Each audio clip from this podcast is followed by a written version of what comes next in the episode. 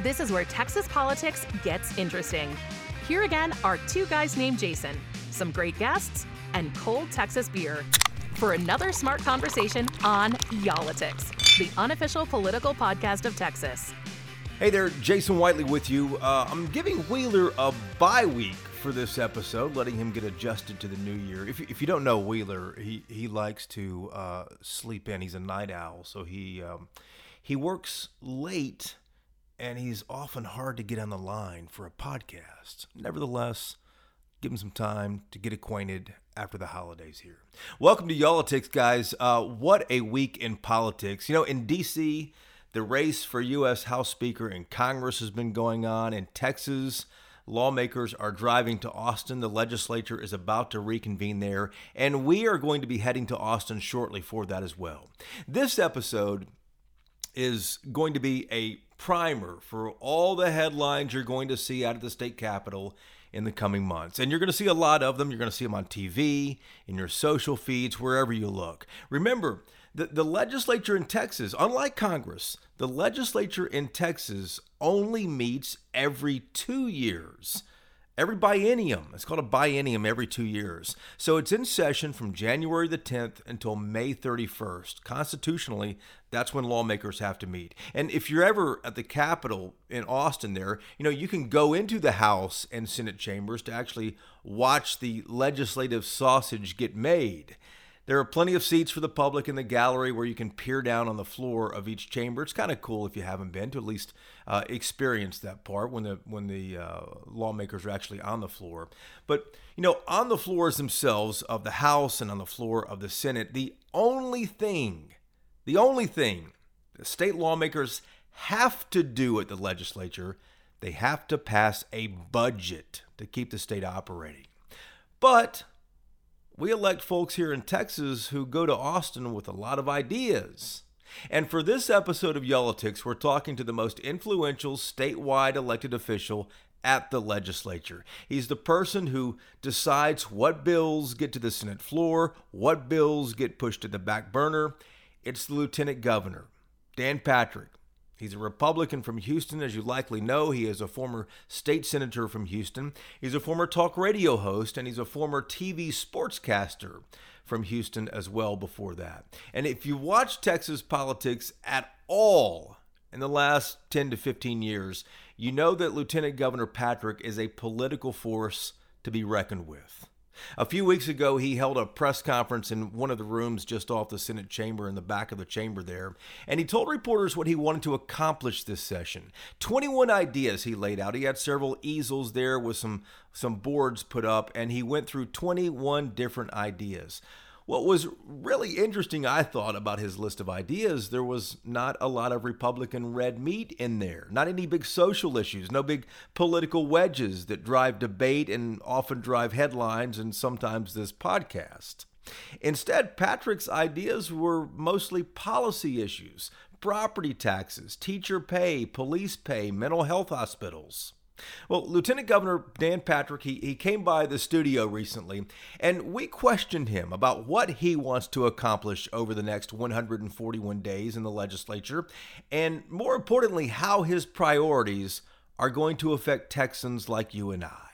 Governor Patrick, good to see you again. Good happy, to be back. Happy, New Year. Happy New Year to yes, you sir. as well. Priority number one for you is yes. to reduce property taxes. That's been a, a goal of yours for the yes. last the last few sessions as well. You're proposing to raise the homestead exemption even more from forty thousand to sixty thousand dollars. Maybe um, seventy. Maybe uh, you, you said even a hundred potentially yes, before you leave the building. Before I, before I leave office, I'd like for it to be a hundred. When I came in, it was fifteen thousand. Right. It went to twenty five. I, I, bumped it to twenty five. Last session to forty. Well, pe- people hear this, Governor, and they're thinking, well, what does that mean to me?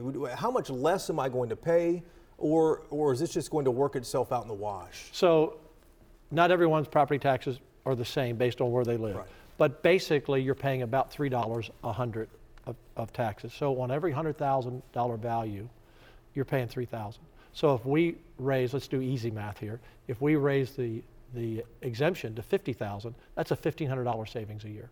If we take it to, I, actually, I'm hoping for 70,000. I said 60 or 65. Let's push for a little more. It's up to the members. We'll vote on that, but it will it will go up again. So let's say it's 65,000. So that's two thirds of 3,000 we're saving you. So now you're close to an 1,800, 1,900 dollar savings on the homestead exemption. And before I leave, I'd like to be at 100,000 uh, dollars. The average home owner uh, today's home is about 350,000. That's across the state. Obviously, in a place like Dallas or any big city, more expensive in the urban and suburban areas. But if you can get it to, you know, 70, 80, 90, 100,000 over the next couple of years, you're talking about taking a third off the top. So that would be a $3,000 saving. And the other thing, Jason, that we did this year that I think people finally saw it, they, because we passed this bill in 19, but COVID interrupted the implementation of it for the most part. We've disconnected your appraisal value from your tax bill. So a lot of people got sky high appraisals in the spring. And they said, oh my goodness, because in the past, whatever your appraisal value went up, your taxes kind of followed it. And the local county judges would say, I didn't raise your taxes. Yeah, but my taxes went up because it followed the value. So now we've limited county budgets to 3.5%, and we've limited school districts to 2.5%. So that means the more the value goes up, they have to lower their tax rate to not spend any more than, than uh, 3.5% on their budget. And if they need more, they can go to the people and ask for a vote. And on the school taxes, uh, people are going to say, well, you, you capped it at 2.5% for schools. They used to be at 7 We are making that difference up from the state. So the average person, when they got their tax bill in the spring, the appraisal was high. And if they look at their tax bill, what they paid, if they've paid it yet, it's about somewhere between 2 and 4% increase. Some went down, some stayed, but that's the key. You have to slow that growth. You can't go up 7 8% a year. Plus, the homestead is, is going to be a big savings. And we're going to put more into it this session, much more. You mentioned one-time dividend. Yes. That, that's, you floated that out there. Yeah. Wh- wh- what does that mean? How likely is that? So I- I don't know what the members, I held a press conference a few weeks to lay out our budget. And we have, right now, the controller says we have a $27 billion surplus. That may go to 35 or 40 billion. Now, Really? That- that high? That will be the, the highest, second highest in the nation's history. California once had 55 billion, I believe, and several years later they were broke. We're not going to allow us to go broke. So we're going to be prudent with the money. We'll save some of that money. This is an addition to the rainy day fund, by the way. Okay, this is just in our, call it the checking account, the appropriate, the appropriation account. So, so if you have, let's call it 35 billion for sake of argument. We're going to know in a few days when the controller gives us the exact number. If you have 35 billion under our constitutional spending limits that the people voted on, to, so we don't grow our budgets um, too high, we can only spend 12 of it, about 12 billion. So that leaves you 20 some billion more. And we can have a constitutional amendment to bring a bill to the people and say, do you want to spend X number of dollars on this, this, or this, and let the people vote. And that does not bust the spending cap. Uh, so I don't want to be too complicated, but so we can only spend 12 constitutionally out of whatever we have. And you can look at it a couple of ways. So I, I'm definitely going to increase the homestead exemption without question 60, 65, 70, whatever the members will sign off on. Uh, and then we're going to spend another, uh, probably another 10 billion to 12 billion, uh, depending on what we spend on the homestead. We'll probably spend about 15 billion altogether on property tax relief. So do you give a one-time, uh, you know, credit in a way. We can't send a check constitutionally to you. I can't send a check, and if mm-hmm. I did, you'd get a 1099, have to pay tax on that. So we don't want to do that. So we have to design how we do. Is it a one-time thing, and will people understand it's a one-time thing? Because we won't be able to do that next time because we won't have 35 billion. But yeah, you want to be able to sustain this, Yeah, right? or put it in a fund Right. that continues to lower property taxes. We call it the compression rate on the school taxes over time. We have to make home ownership more affordable than ever. As you know, I, I fought on this in 2003, four years before I was ever elected as a citizen. And so we've, we've made a lot of headway. Again, I want people to look at their, their tax bill and compare it to their appraisal and see if I'm right. Either, your school taxes either went down a little, up a little, about the same. But your bill didn't go up to 7, 8, 9, and 10%. There will always be an exceptional person out there that for some reason. But on average, that's, that's what we've done. And the homestead exemption, again, 60000 will save the average person somewhere around $1,500 to $1,700, depending on the taxing jurisdiction they're in. We, we've talked about this before too. The biggest property tax bill that, that, that people pay, obviously, is for the school Yes, district. yeah. Um, that, that, that's the more than half usually Yes. for most folks. We, we looked at Fort Worth ISD as an example. Um, and in 2015, the state contributed 45% of the money that Right. that district needed to operate. In 2020, the state gave 30% of that district's budget. Yeah. In 2022, the state whittled it down to 27%. And the, the less the state pays, the more homeowners have to pay. Yes, w- but sometimes- Wouldn't it help also yes. to, to, to raise the state expenditures into Well, public education? sometimes the numbers uh, don't represent the actual facts. So the way the Constitution is written and the, and the, and the school funding is written, we supplement the difference uh, up to a certain number of what we pay for each student. And that's sometimes it goes up at the local level, sometimes from the state level.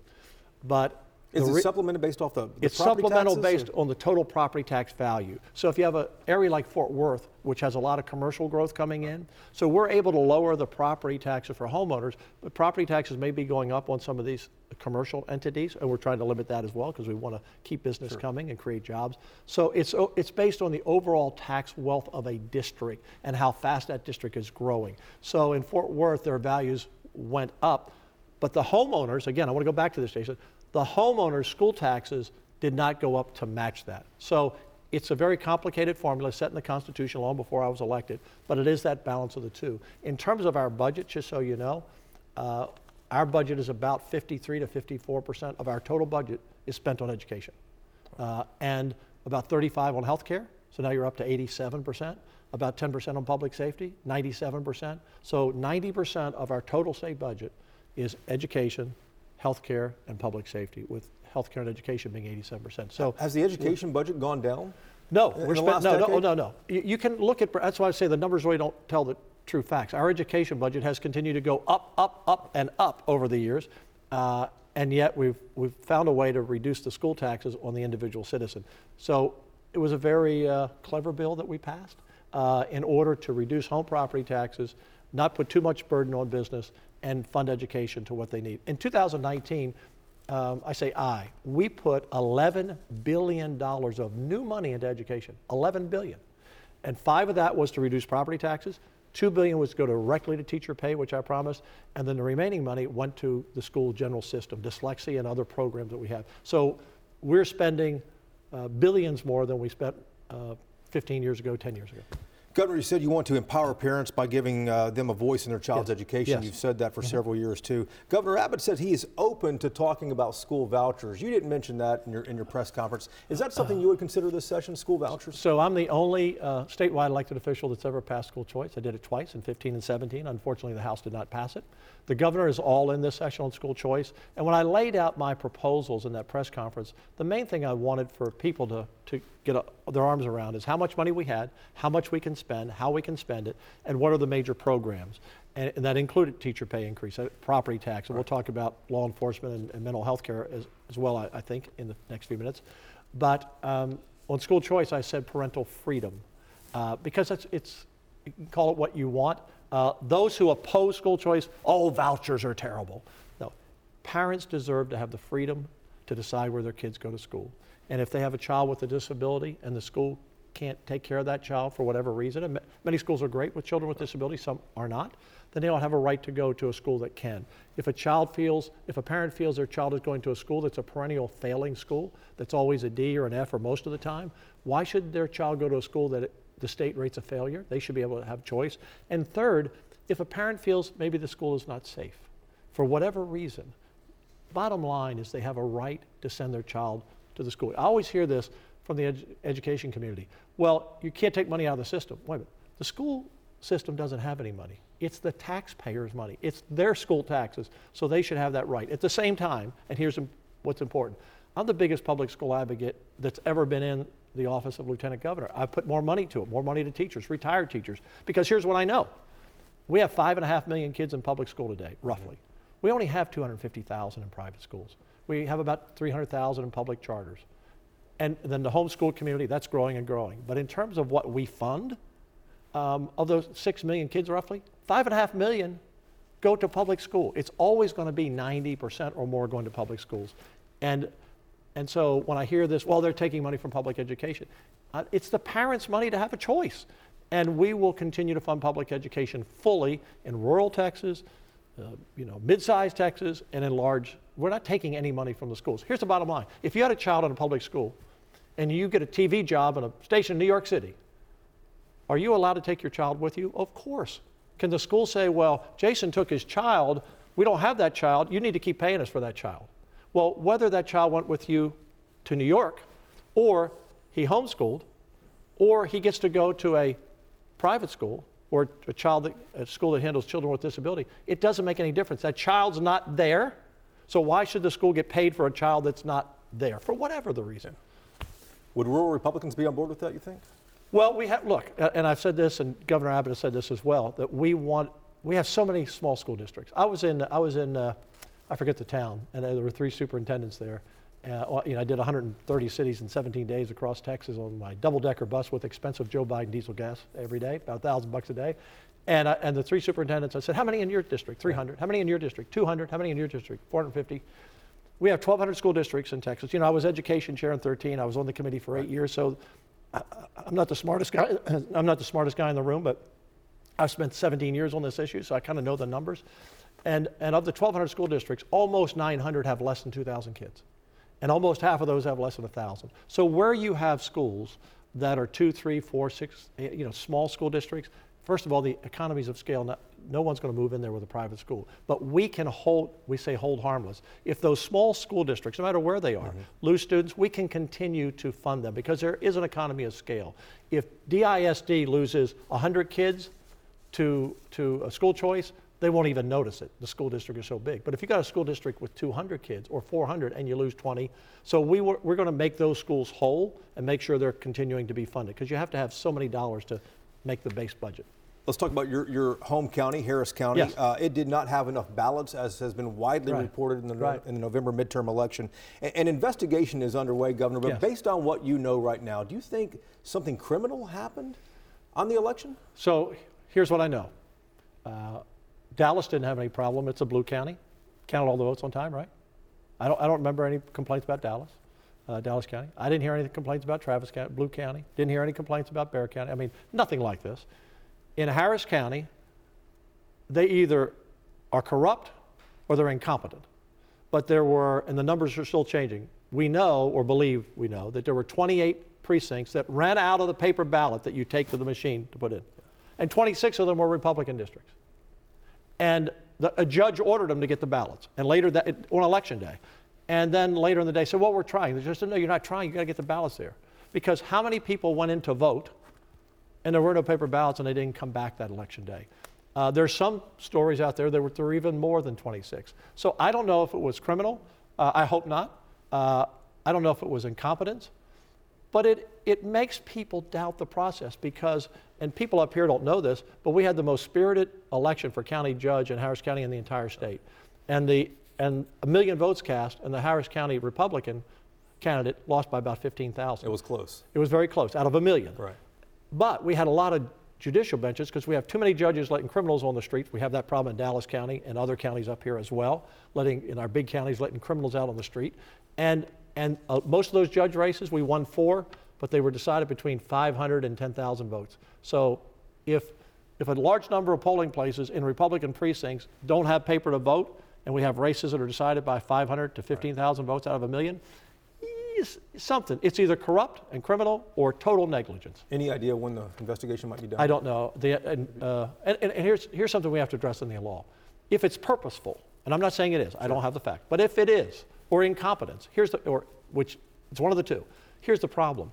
By the time you canvass the votes and, and do an investigation, the vote canvass is complete, people have been sworn into office, and you can't overturn that election. So, what, what's the legislative fix then? Uh, we're looking at how to make that a legislative fix. Uh, again, this is, I'm not blaming all Democrats because in, in, some of our big Democrat counties, we didn't have this problem. But Harris County has been a problem ever since the Democrats took over every election. I mean, we're still counting votes from the 2020 and 18 election we can't catch up with. In Harris County. In Harris County. I want to ask about your, one of your ideas about the mandatory 10 year sentence for yes. any crimes uh, yep. committed with a gun. You want to uh, send people to prison, no matter what the crime is, you said. If they commit the crime with a gun, yep. they get 10 years. 10 years mandatory. Mandatory in prison. Have you spoken to Speaker Phelan about this? Is this something you could get consensus around, you think? I, th- I think we'll get consensus. I think it's a no brainer. Look, our police force all across the state are at risk because people today think nothing of pulling a gun on a police officer. They think nothing of pulling a gun on, a, on, a, on an unarmed citizen. We don't need to take guns out of the hands of law abiding citizens. We need to put a severe penalty on any criminal who uses a gun in a crime 10 years uh, ma- minimum uh, mandatory sentence. Because on the street right now, in Dallas and Houston and our other big cities, Austin's become a terrible city for crime, that they know if they get the right judge I can put a gun in your face and I can hold you up. I might shoot you, I might not shoot you, and I get arrested, and I'll be out the next day to do it again. We have to put these hardened criminals that have a life of crime and a rap sheet this long, we've got to keep them in jail. And uh, I've already had the Democrat uh, district attorney um, in Houston support this. I think we'll have universal support. Nobody, nobody wants a gun in their face. No, absolutely, absolutely not. That's why that's one of the things I want to talk to you about. We just have a couple more questions yes. here too. Um, let me, let me mental health care, law enforcement in rural Texas. Yeah, let, us let, let, hit that. Yeah.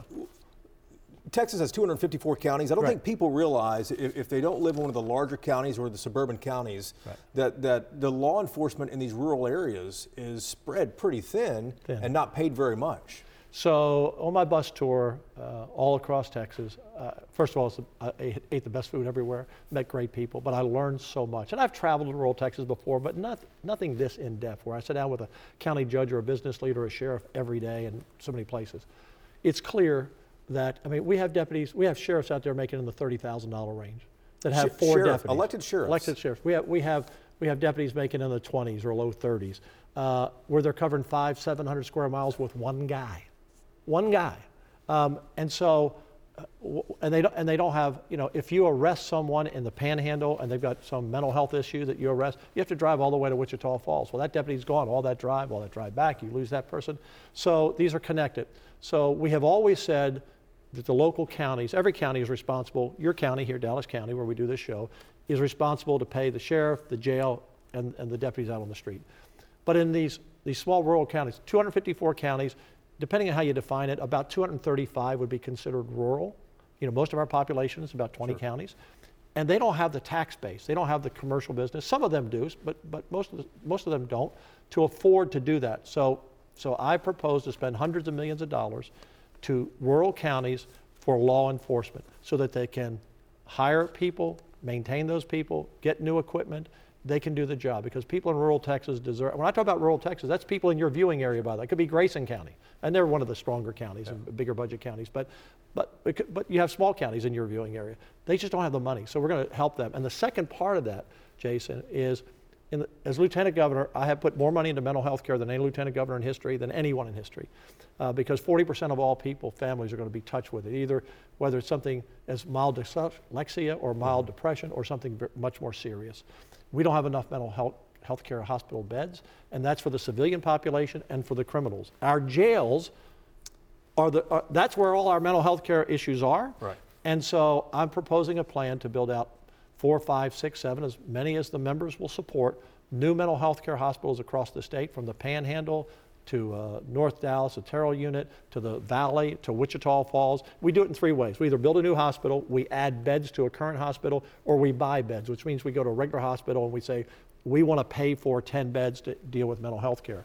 But part of that, Jason, is about a third of the beds we have now, almost, are not in need and use because we don't have staff, we don't have nurses. That's a problem in every hospital. So I'm also proposing a scholarship plan. So we'll pay for all this new hospitals out of, out of our surplus uh, around Texas. But we, I want to create a scholarship, uh, full scholarship for nurses that become registered nurses. Where the state pays the education. Yeah, we already do that for, if, by the way, parents, if your son or daughter uh, wants to be a science or math teacher, we'll pay for their college education. If they want to go into law enforcement, we'll pay for their college education.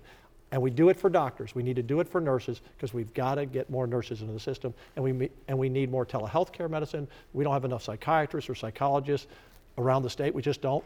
Uh, and we need to do, invest in telehealth care also. I want to ask about a hot button issue yes. from last session. Republican yes. State Senator Bob Nichols said he would support an exception under the state's new abortion law right. for cases of rape or incest. Um, so, so a woman's not forced to carry her attacker's right. uh, child to term. Generally speaking, is that a concept you could get behind? So, uh, look, I'm pro life, and I look at that child. By the way, I understand and I hear what the other side is saying about that issue uh, and respect a person's point of view. So far, I've had, and obviously I, I, respect Senator Nichols, and we had another senator say that. No one else has made a statement on it. I haven't heard anything from the governor, the speaker, or any House members. There may be some.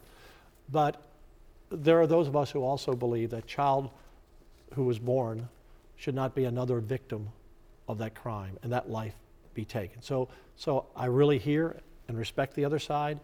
I'm pro life and always have been.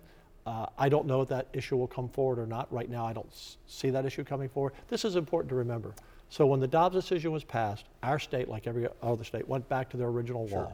Our original law that's on the books now was written by Democrats, all Democrats. We had few Republicans back then, few Republicans in the state. They did not put in an exception for rape and incest when they passed that law. We have an exception in the law that the Democrats passed many years ago, decades ago, to protect the life of the mother. Whether anything else goes beyond that, at this point, I don't know. I don't hear a groundswell for it. So i- if there groundswell er- erupted around this, I'd have to, I'd have to see a big groundswell. Um, again, it's, it is, it's less than 1% of all the cases of abortion, but the left makes it like it's 50 or 60%. Um, and uh, so we talk about this over and over. Again, I, I'm, I understand the other side. And sometimes I say, can you understand our side also on, on life in general? I mean, it's a real baby, it's a real person in the womb. And, uh, and we kind of cavalierly say, well, uh, it, that baby's not important. Uh, it's important to me. Last question here. Donald Trump running for president again. You twice served as his campaign Yeah. chair. Are you going to support him again in 2024? Uh, if he's running in 2024, I say if he's running, he's announced he's running, so I assume he's running. I have not talked to him since the announcement. But we do talk, uh, we have talked often. I saw him at the Corpus Christi rally right before the election. Uh, if he's running, um, I'll be there supporting him. Uh, I think he'll win the primary, uh, but that's how we sit here today in January. Who knows what's ahead? There's a lot of time. Uh, he's got a solid base of support. This president is selling out our country. I mean, look, Texas is a very Republican state. we don't, we don't. Uh, the open border is destroying our country. Into, I mean, two million a year. When Trump his last year, we had about 400,000 a year crossing that we apprehended. Uh, the fentanyl that's coming in. Uh, Joe Biden systematically is tearing this country apart. And I think whoever the Republican is in 2024, if Biden's running or a Democrat, if they continue these policies, I think we win. Governor, thanks for the time. Thank you, sir. Always a pleasure. Happy Appreciate New. Year, everyone. Y'all don't go anywhere. Y'all-itics will be right back. You know, we didn't get into every single one of Patrick's priorities if you were keeping count there. We just hit the highlights, but that's at least a checklist for you. You have a roadmap of, of what this legislative session is likely going to look like. Of course, there will be some wild bills that get headlines. Will they get to the floor for a debate? We shall see. But at the end of the day, what will get accomplished? That's the big question. Of course, as we mentioned in the very, beginning of the podcast here, they have to pass a budget. That will definitely get accomplished, and, and dozens of other things will too. But the main priority that everybody wants to get accomplished Republican, Democrat, governor, lieutenant governor, speaker of the House everyone seems to have at the top of their list is property taxes, reducing property taxes. Texas has the seventh highest property taxes in the country. I've often said on this podcast how it's a misnomer that Texas is a low tax state. Texas is a low tax state for businesses. Texas is not a low tax state when it comes to the average average Joe like you and I and Wheeler. Seventh highest property taxes in the country, and you don't have to own property to pay it. Property taxes are included in every single rent payment that you make as well. And those taxes have been skyrocketing for years. You likely know this because it was time to pay property taxes um, at, at, the end of uh, 2022 there. You know, uh, speaking of what Patrick said, I thought it was particularly interesting what Patrick said about abortion. You know, a couple of Republican state senators said they would consider to a carve out to the state's abortion law to let women who are raped terminate their pregnancy so they don't have to carry their attacker's child to term. Patrick suggested there in the interview a moment ago that he is against that carve out. Lots in play here as the legislature begins. January the 10th is when they gavel into session. Next week's episode, we're going to be at the Capitol and sitting down with a Texas Democrat to talk about Democratic priorities, things that they think they can accomplish, even though Democrats remain in the minority in the Texas legislature. Join us for that one next week. Hope you can be here. Thanks as always for listening to Y'all-itics. Talk to you soon. Okay, y'all, the conversation doesn't stop here. Find us on Twitter and Instagram. We're at Y'all-itics. Like a post, leave a comment, or let us know the next beer that Jason should try.